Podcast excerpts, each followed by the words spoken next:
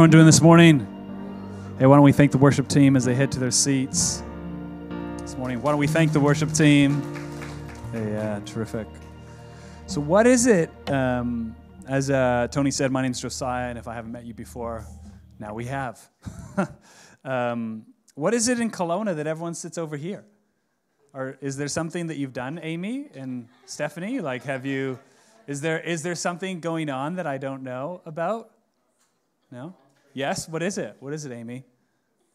It's a secret. Okay. Well, everyone here can tell me. Obviously, someone here or people here know something. Everyone's over here, and half of the people are over here. Um, but it's so great that you are all here this morning. I'm just trying to make sure I can see you through all of this. Um, I have, uh, I have a, a great privilege of being uh, associate pastor under Pastor Dave and Kim, who you see more regularly. Uh, my wife and I, Kimberly, we are located in Vernon. At our Vernon location, did you know that we are a church with more than one location?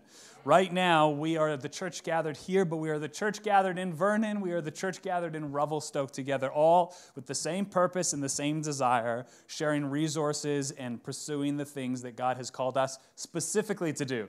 Did you know that as a church, we are called to do something different than other churches are called to do? We have a unique calling, just like you in your seat alone have a unique calling than the person beside you. And discovering that calling is really important. If you don't discover that calling as unique, you will always be a square peg trying to be in a round hole when God designed you to be a square peg in a square hole.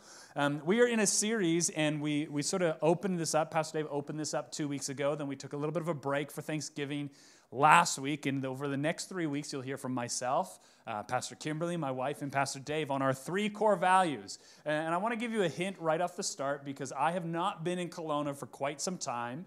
Is that if I start asking you to repeat things like, it, like this, I'll say, hey, why don't you say core values?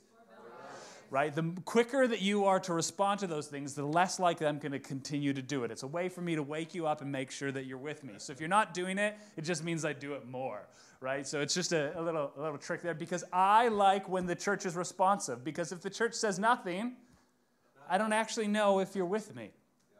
And your response tells me that we're walking this journey together. And if I get up here and share something and no one walks with me, I could have done it in front of the mirror at home.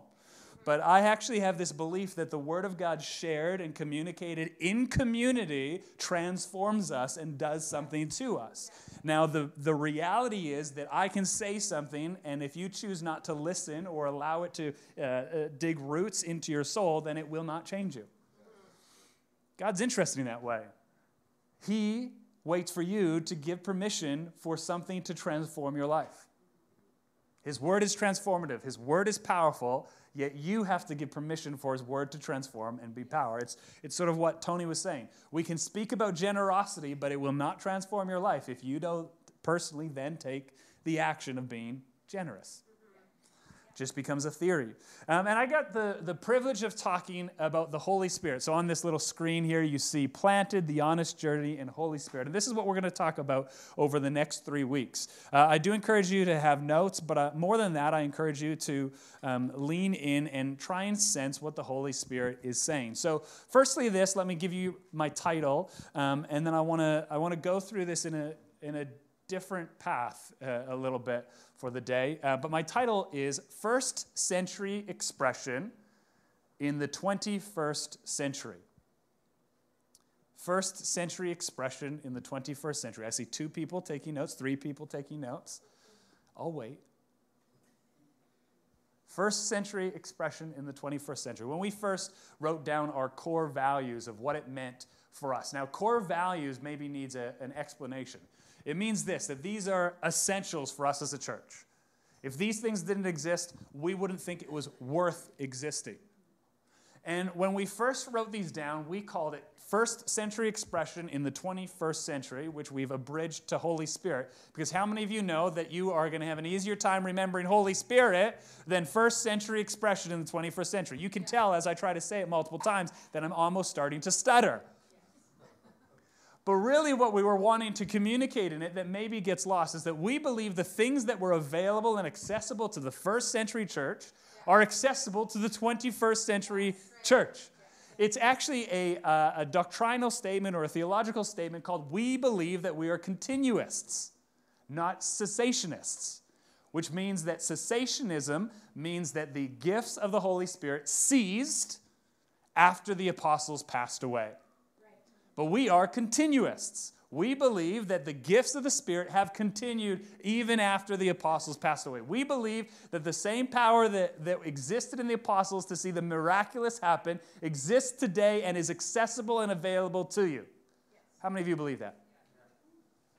All right, so we still got to do this resp- call and response thing a bit more. I get it. It's all good. So we believe that the Holy Spirit is available in power, strength, and might to move in your world.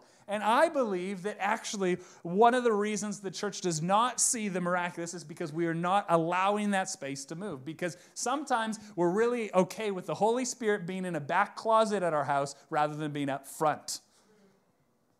He's the weird uncle, we think, for some reason. I'm an uncle. I'm probably the weird uncle in my family, actually, too, if I think about it. Family members, no responses allowed. but the Holy Spirit is actually the person of the Trinity that gives today and provides power in our life. I would, would say that if you are not operating the Holy Spirit, you are missing out on something that God has for you. You're not missing out on salvation but you're missing out on the power that God has for you. Um, I want to read, or I want to ask this question maybe for a moment, and we'll use our service here as a, a training tool today. Uh, and, and everyone's going to need to respond here. Is, is my question is during our last three songs of worship, how many of you felt like you experienced the presence of God? Would you raise your hand? Some. Not all, but some. Felt the presence of God. So we believe that the presence of God is something that we can feel, which actually comes from our belief that the Holy Spirit is still active today.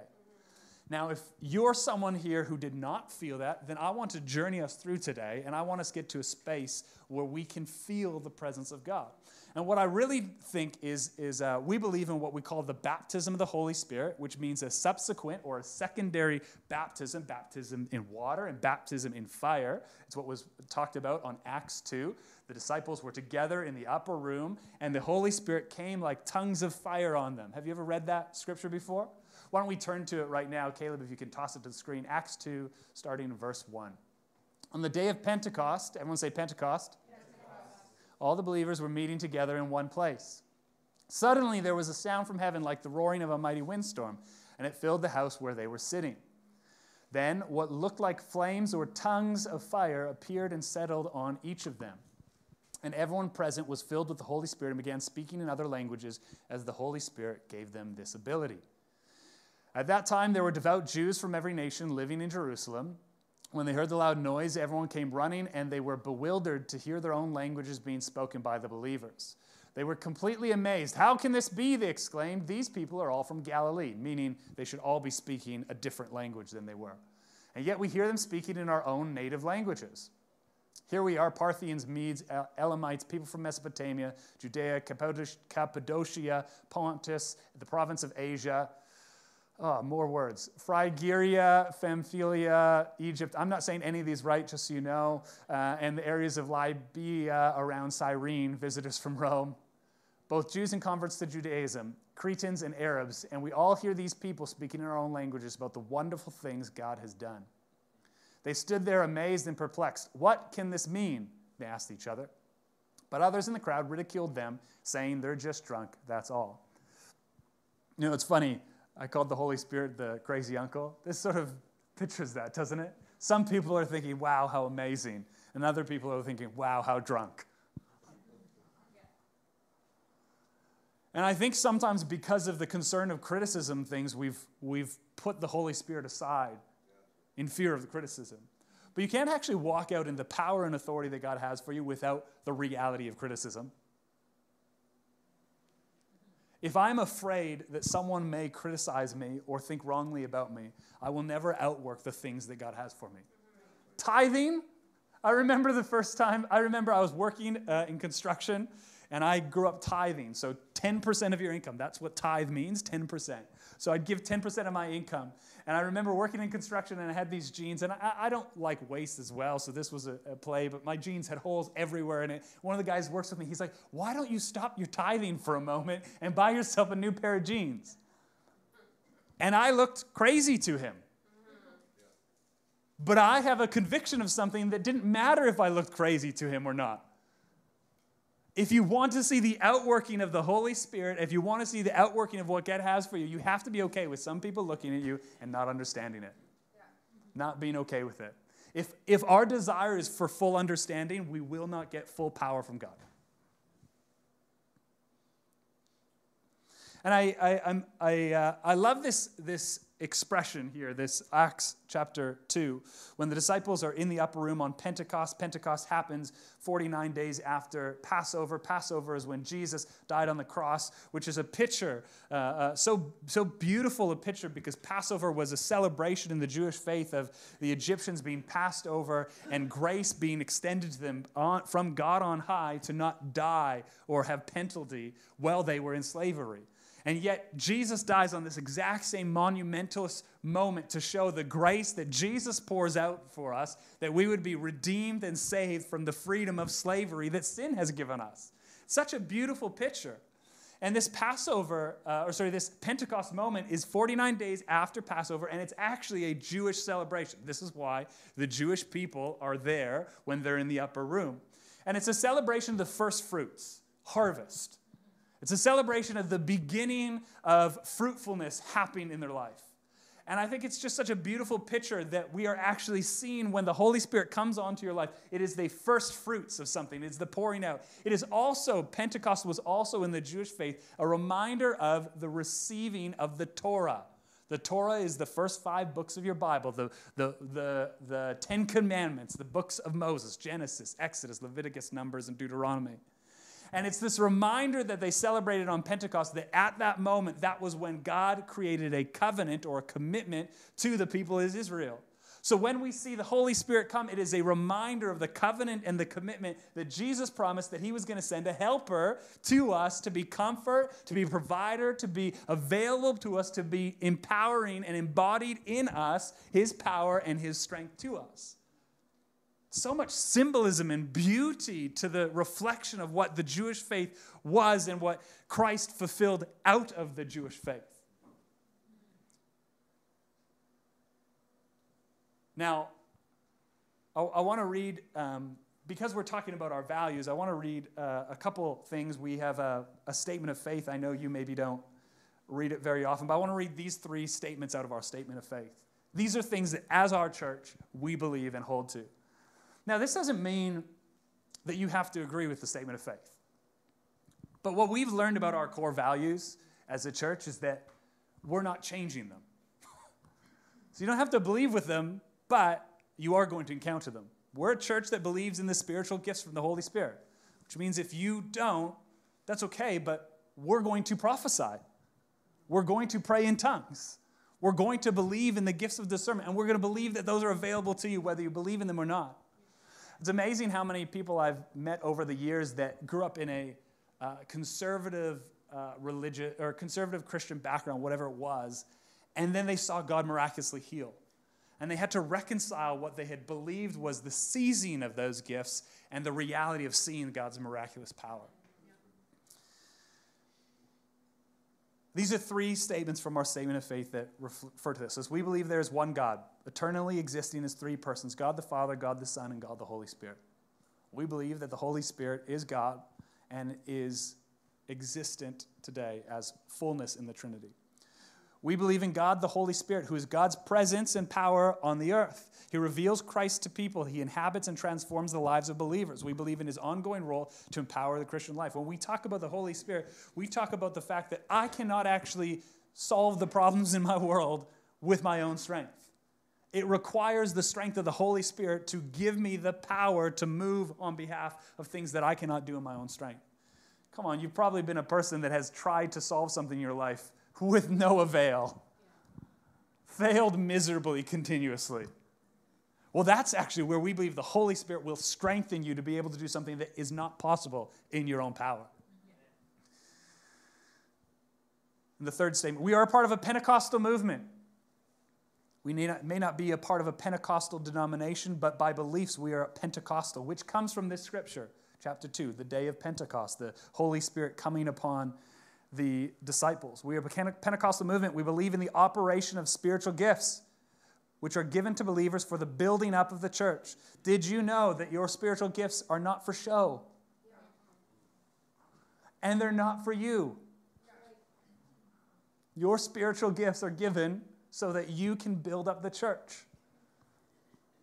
Did you know that your salvation starts with you, but it's so that you can bring salvation to other people? The Holy Spirit convicts and challenges you so you can bring comfort and testimony to other people. Our faith, I'm sorry for, for what our society has taught you, but our faith is not actually just for us. Canadian society says that faith is a personal matter, but that's not what God says faith begins as a personal matter. And out of the personal reality, it becomes a public matter. We believe that all Christians can expect to be baptized in the Holy Spirit with the usual evidence of speaking in other tongues and can experience being filled with the Holy Spirit on innumerable occasions. Everyone say innumerable. innumerable. Just checking if you're still with me.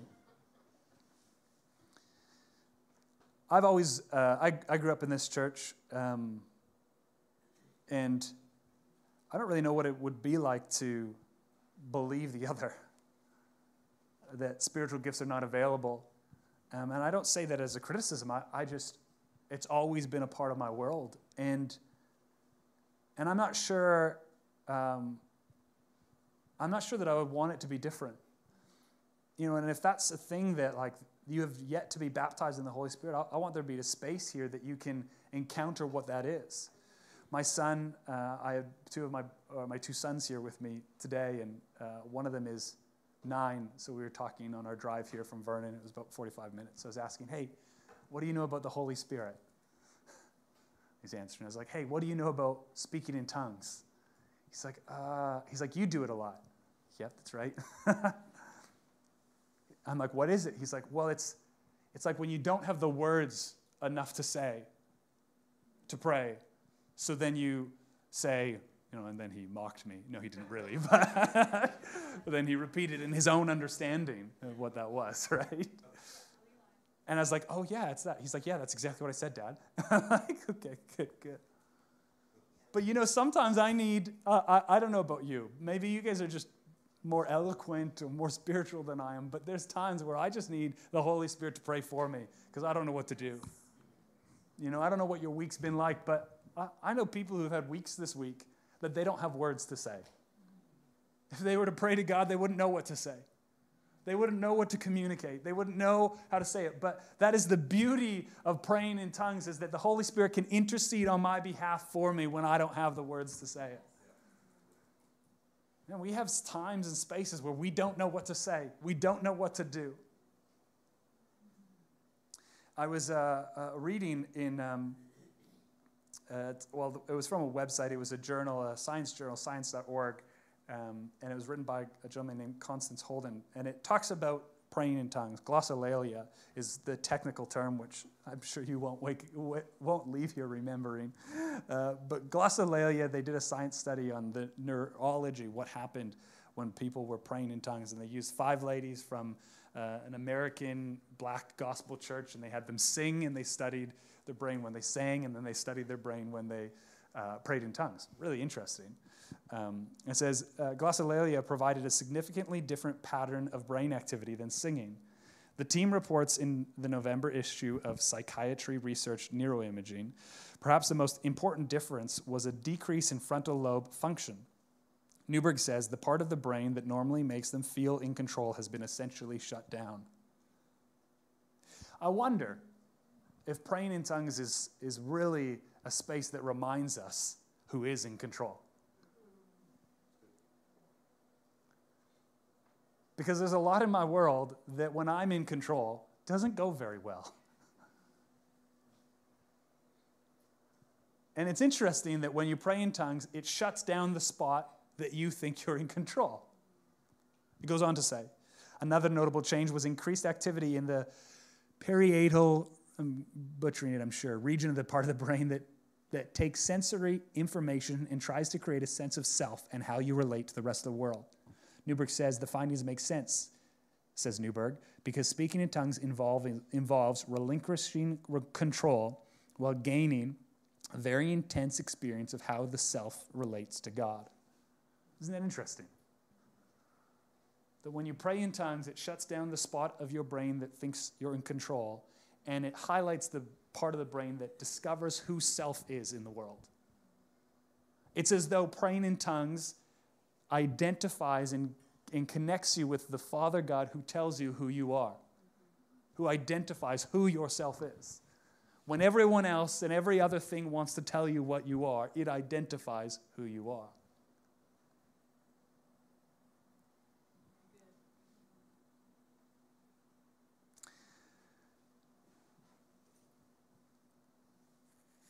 In um, 1 Corinthians 12, verses 1 to 11, we're going to go there now. Just looking at my time. Uh, it says, Now, dear brothers and sisters, this is Paul speaking to the, cor- the church in Corinth regarding your question about the special abilities the Spirit gives us, spiritual giftings. I don't want you to misunderstand this. Thanks, Paul. Uh, you know that when you were still pagans, you were led astray and swept along in worshiping speechless idols. So I want you to know that no one speaking by the Spirit will curse Jesus, and no one can say Jesus is Lord except by the Holy Spirit. There are different kinds of spiritual gifts, but the same Spirit is the source of them all. There are different kinds of service, but we serve the same Lord. God works in different ways, but it is the same God who does the work in all of us. A spiritual gift is given to each of us so we can help each other.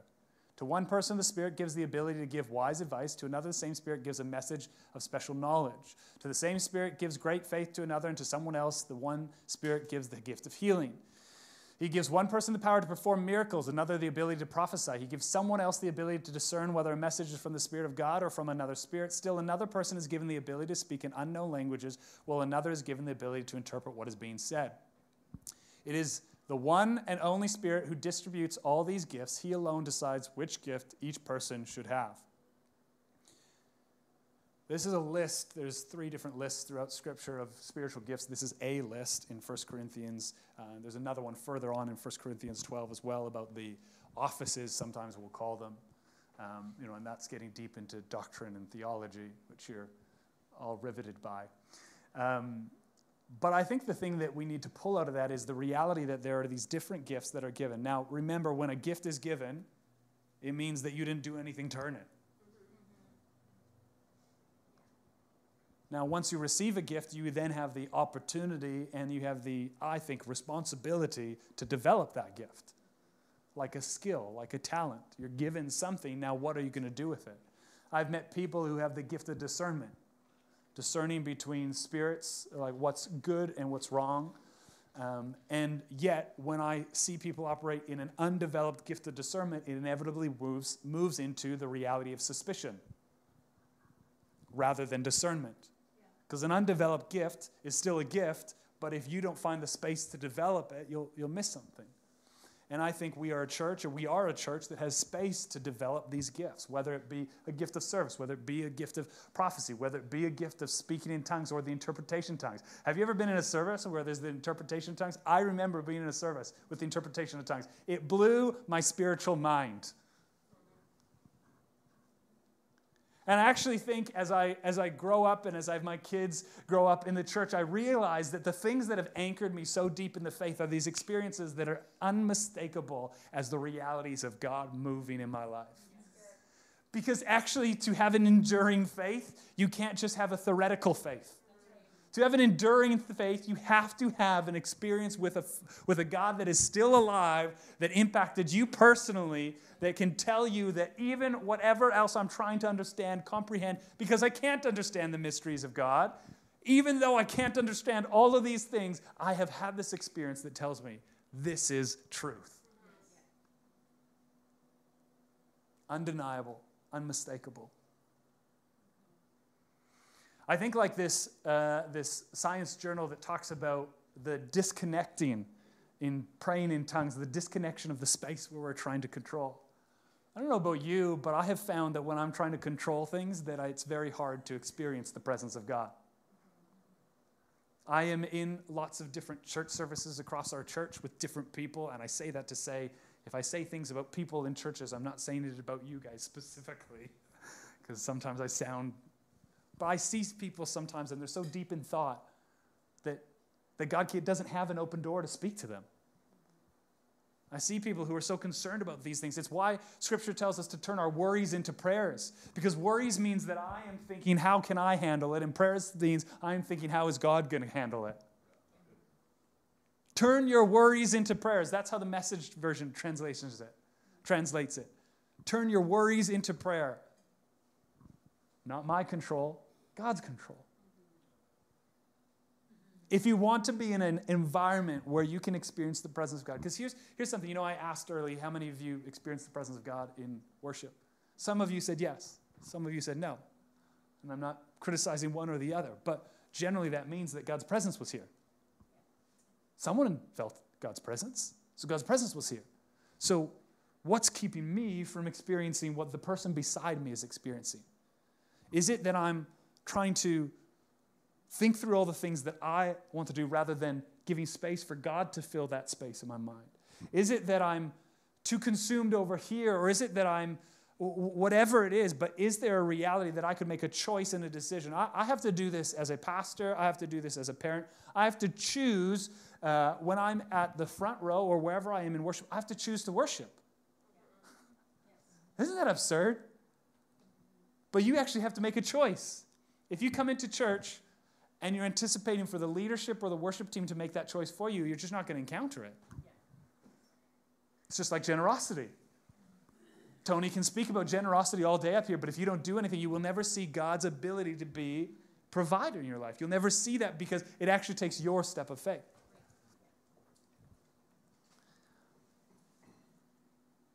We, uh, I, I like to preach long, so um, I don't want to miss some things. I want to, I want to demonstrate some things for you. Is that all right?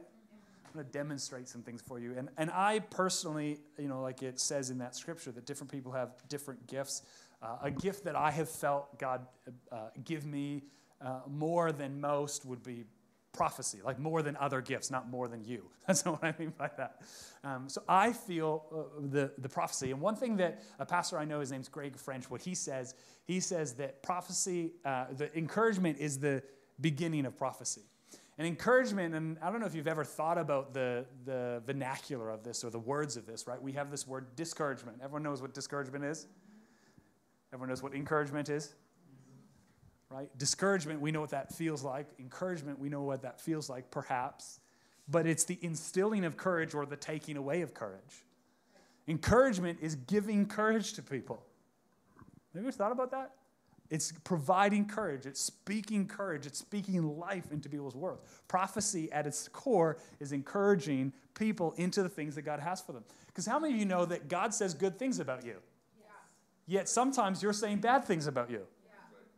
So you have someone come in, and what they speak into your world is an encouragement into what God actually has for you. One of the easiest ways to prophesy is to speak scripture over people's lives, to speak courage into people's lives from the Word of God. So I, I, I find there are times when I, uh, I feel prophetic words. And I felt, uh, I don't know if this is relevant or not, but in preparation for this, I felt um, like, it, uh, let, me, let me say this differently. Is, did you know you can draw on God to get more of what God has for you? Okay, like if I, what, you know, like if I'm trying to learn how to play an instrument, what most people would say is that you need to practice. That will improve your skill set. We ask our worship teams to practice their instruments, not just on Sunday, because that will improve it. And if they just play on Sunday, it will not improve it. You get what I'm saying? If you want a skill to improve, you practice it. If you want to improve your giftings, if you want to have better access to, then you have to make some practices of things, right? If you want a better relationship with God, you have to spend some time with God in prayer, in the Word. If you want a better understanding of Scripture, you need to spend time in Scripture.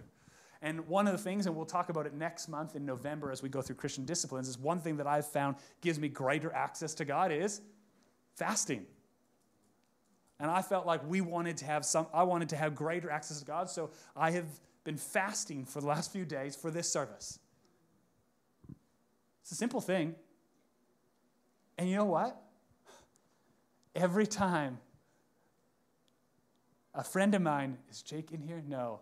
I asked, oh, he is in here. I asked Jake yesterday. I was like, oh, because I don't know if you've ever done fasting. This is an aside. We'll still get to what I'm going to. But have you ever done fasting and immediately you're thinking about your first meal? It's like thinking of your last meal before you're dying or something like that.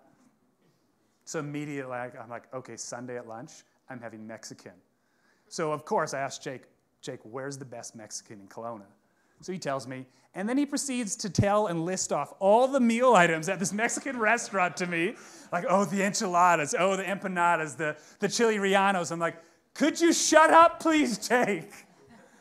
Dear Lord, bless Jake right now. Thank you for the suffering he's putting me through. But it's interesting when you fast, you, you discover a sense of suffering that draws you closer to God. Uh, and I just say that to say that um, I say that to say that sometimes the things that we want actually are going to cost us something. And if you're not willing to pay a price, you're not willing to get something greater. The greater things in your world do require a price.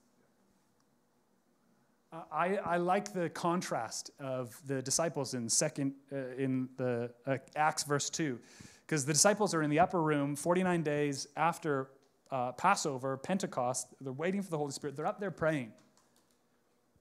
But do you know where they were when Jesus died? When Jesus died, they did not have hope. They did not have a belief in something to come. And their, their operation and the reaction to Jesus' death looks very different than their operation and the reaction to Jesus' ascent to heaven. It cost them something to believe both are still true. Jesus is gone. Jesus was gone here, Jesus was gone here, but they had a hope and a willingness to sacrifice time, energy towards something that they believed in. I wonder often how long they had to wait for the Holy Spirit. You know, I love what, you know, Johanna did in the service this morning in worship leading. And she communicated. She said, hey, we're waiting because Holy Spirit's not here yet. Someone could have thought she was drunk. I don't know. Scripture. We're using scripture reference. Yeah, good. You know what I'm saying? Someone could have judged that as something different. Oh, she's unprepared. Oh, she doesn't know what to do.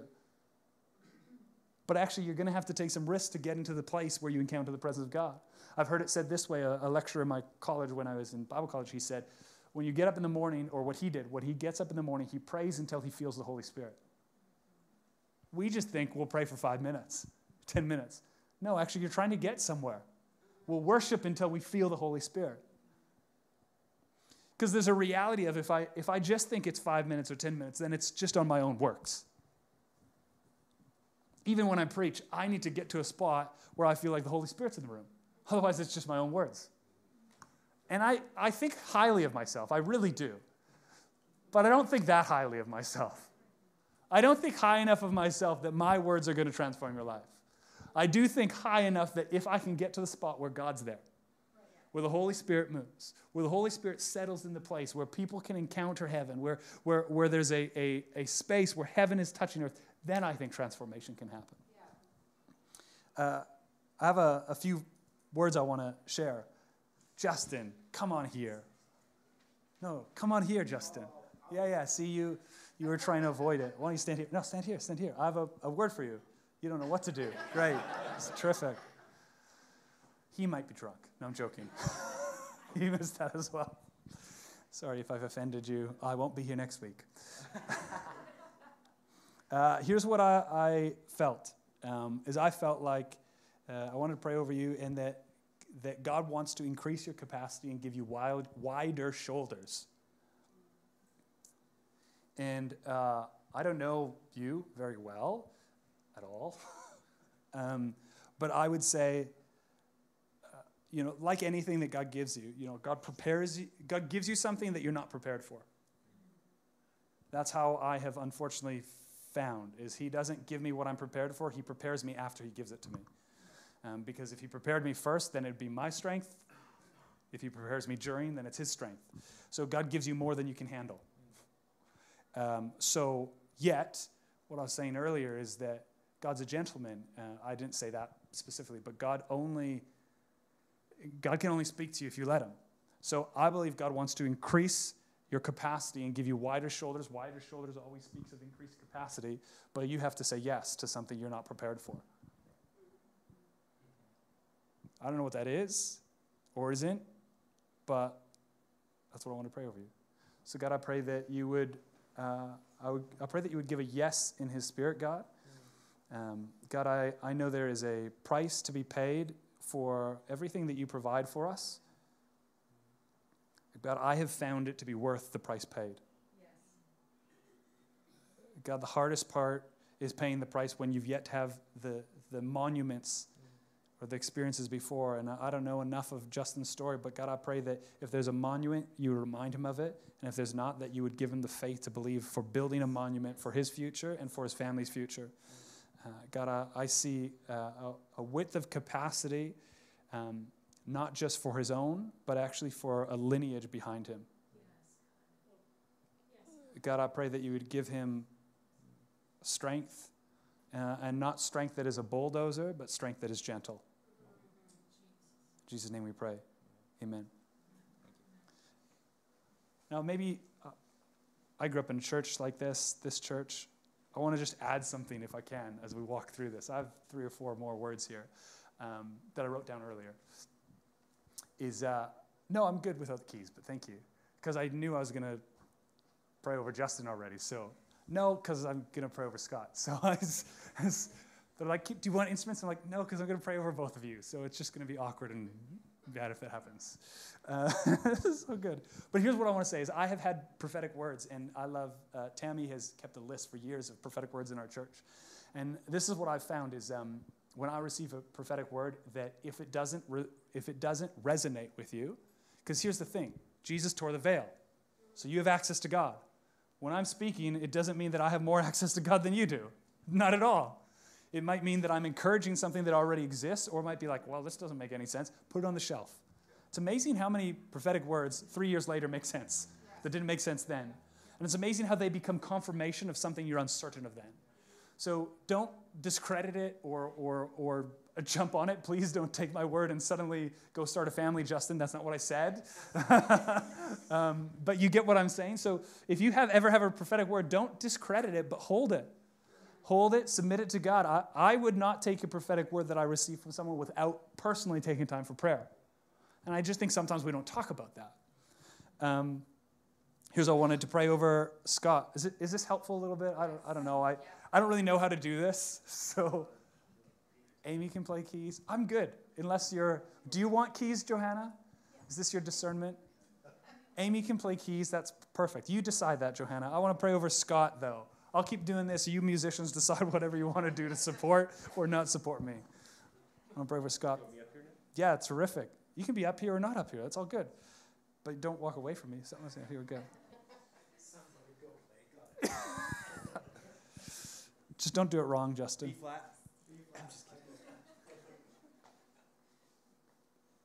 If you're in your seats, I encourage you right now. Um, it's easy to make everything. It's easy to make things in church spectator, but we're not a spectator church. Yeah. Um, and I, I, like to say this in Vernon, we haven't existed very long in Vernon, and I, I like to say it every once in a while because we have a lot of new people. And when we invite people onto team, people think like, okay, once they get enough team, they're going to stop doing that. And I'm like, just so you know, wouldn't matter how many people are in the room, I'd still say participate. So it doesn't matter how many of you are in the room, you will always hear from our church that we believe in participation because I believe that's what unlocks your ability to have that encounter with God. So as you're in the seats and I'm praying, I want you to pray with me. And maybe God wants to speak something to you right now. Maybe He wants to unlock something in you right now. So, Scott, why don't you come up here? Here's what I, I feel, and here's maybe just another little piece. I, I, know I'm going long. I'm sorry, Pastor Kim. I'll, I'll finish quickly. You can still come up here. Stay here. Stay here. Stop moving away. Is um, in my development of, of a gift, of trying to figure out how to prophesy, one thing that I've learned I have to do is I have to say less. It's easy when you get a word from God to try and explain that out rather than trusting God to be sufficient with the word he gives. Uh, it's the same thing like discernment. I, I have a few people in our world that I know have the gift of discernment, but that doesn't mean they know what to do with it. They will walk into a room and say something's wrong, but if they try to expand on that, then they're adding them flesh to it. and they don't actually know what's wrong, they just know something's wrong, right? And so uh, allow your gift to be simple. right? Don't like I'm not going to prophesy dates like in 2 weeks time. No, I don't I don't have that. I've got a word. Let that be sufficient. This is the this is the word I have for Scott. Presence over progress. Um, and I, I thought of this is Martin Luther, uh, who was part of the Reformation of the Catholic Church. He, I think it's Martin Luther, I might be mistaking now, but that's fine. He would say, um, the quote would say, that I have so much to do uh, that he, he would pray two hours a day, and when he was really busy, he would pray three hours a day. And what he said was, I have so much to do, I can't but pray first. And, and that's what I feel is that sort of idea is that um, your progress will diminish if you don't take time for the presence first. And you will think that it's, you will think that it's um, uh, counterproductive, but it will be multiple, it'll be a multiplication of production. If you give space for the presence first, the progress will take less time. But if you give space for the progress first, there will never be enough time. It's, it's, the, um, it's, this state, it's this scripture in, in Proverbs. It says, The world that generous gets bigger and bigger. That's absurd. And the world that's stingy gets smaller and smaller. That's absurd. It's the same truth. Is the word, if you're generous with the presence of God and that time in your space, the progress will be easy. So, God, I pray that word, that if it means something, that it resonates. God, that He would take it and, and seek you after it and that alone. In Jesus' name we pray. Amen.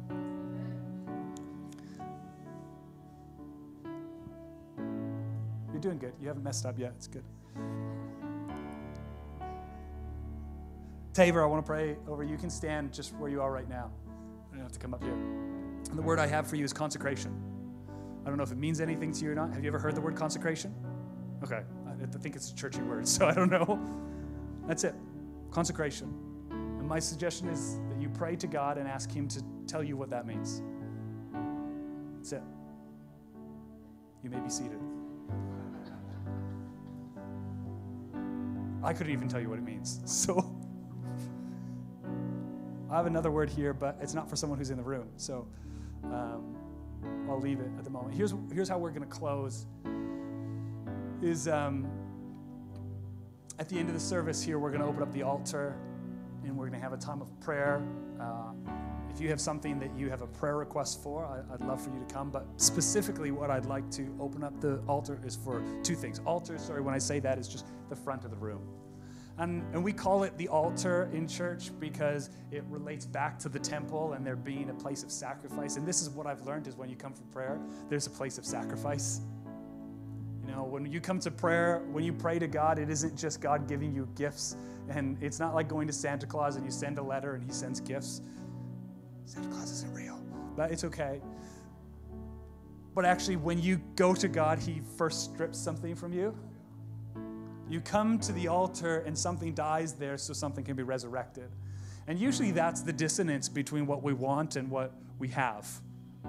Is we want the the gift from God, but we're not willing to make the sacrifice to Him.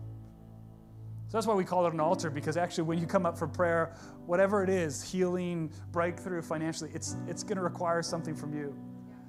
I wish when I prayed for restoration in relationships that God sent that person to restore the relationship to me. He doesn't, He sends me to restore the relationship.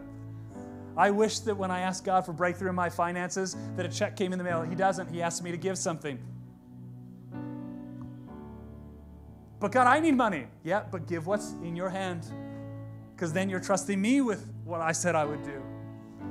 It's always a sacrifice. But here's what we're going to do is we're going to open up this and we have a prayer team here in the church and I want to pray for two things. One is if uh, is I want to pray if you've never been baptized in the Holy Spirit and you uh, recognize Jesus as the Lord, we want to pray for that subsequent baptism, that you would be baptized in the Holy Spirit with the normal evidence of speaking in tongues. Sounds a little crazy, doesn't it? But you need the power that the praying in tongues will give to you. You need the power that the Holy Spirit infilled in you. Now, we believe that there is there's a baptism and a constant infilling. So if you feel dry, for lack of another word, if you feel if you're someone in the space that maybe felt like you couldn't feel the presence of God in worship, I think you should be at the altar. Still your choice. but I think that means it's time for an infilling of the Holy Spirit in your life. Just make it as simple as possible. You still get the choice, but I'm saying, hey, I think this is the thing that will unlock the thing that you want unlocked, but it, you haven't made the choice yet. Does that help? Would you bow your heads? Uh, Justin's going to keep playing up here. Uh, and as I'm praying here, I'd love for the prayer team to come up right now.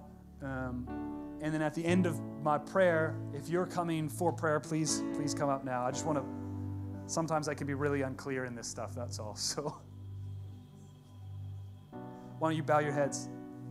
Heavenly Father, we thank you so much that your presence is available to us and that your power is available to us. God, we thank you that you died and you rose again you didn't stay in the tomb so that we would serve just a list of rules, but you rose again and brought your Holy Spirit to comfort us, to empower us, to equip us, and to be a, a, relevant help in our time of need. God, I pray for the people who have a time of need right now, God. I thank you that your Holy Spirit was sent as a solution for your time of need.